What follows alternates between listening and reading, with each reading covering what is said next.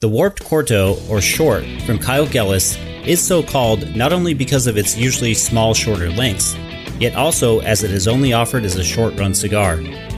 As a new size is unveiled each year at the International Premium Cigar and Pipe Retailers, or IPCPR, convention, the size from the previous year is retired.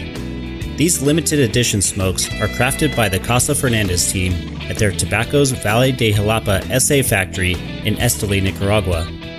Each Warped Corto is a box pressed Nicaraguan Puro which delivers a richly textured smoke loaded with thick leather, coffee, earth, and spice flavors. Touted as the first full bodied offering from Warped, the Warped Corto more accurately occupies the medium bodied to medium full range.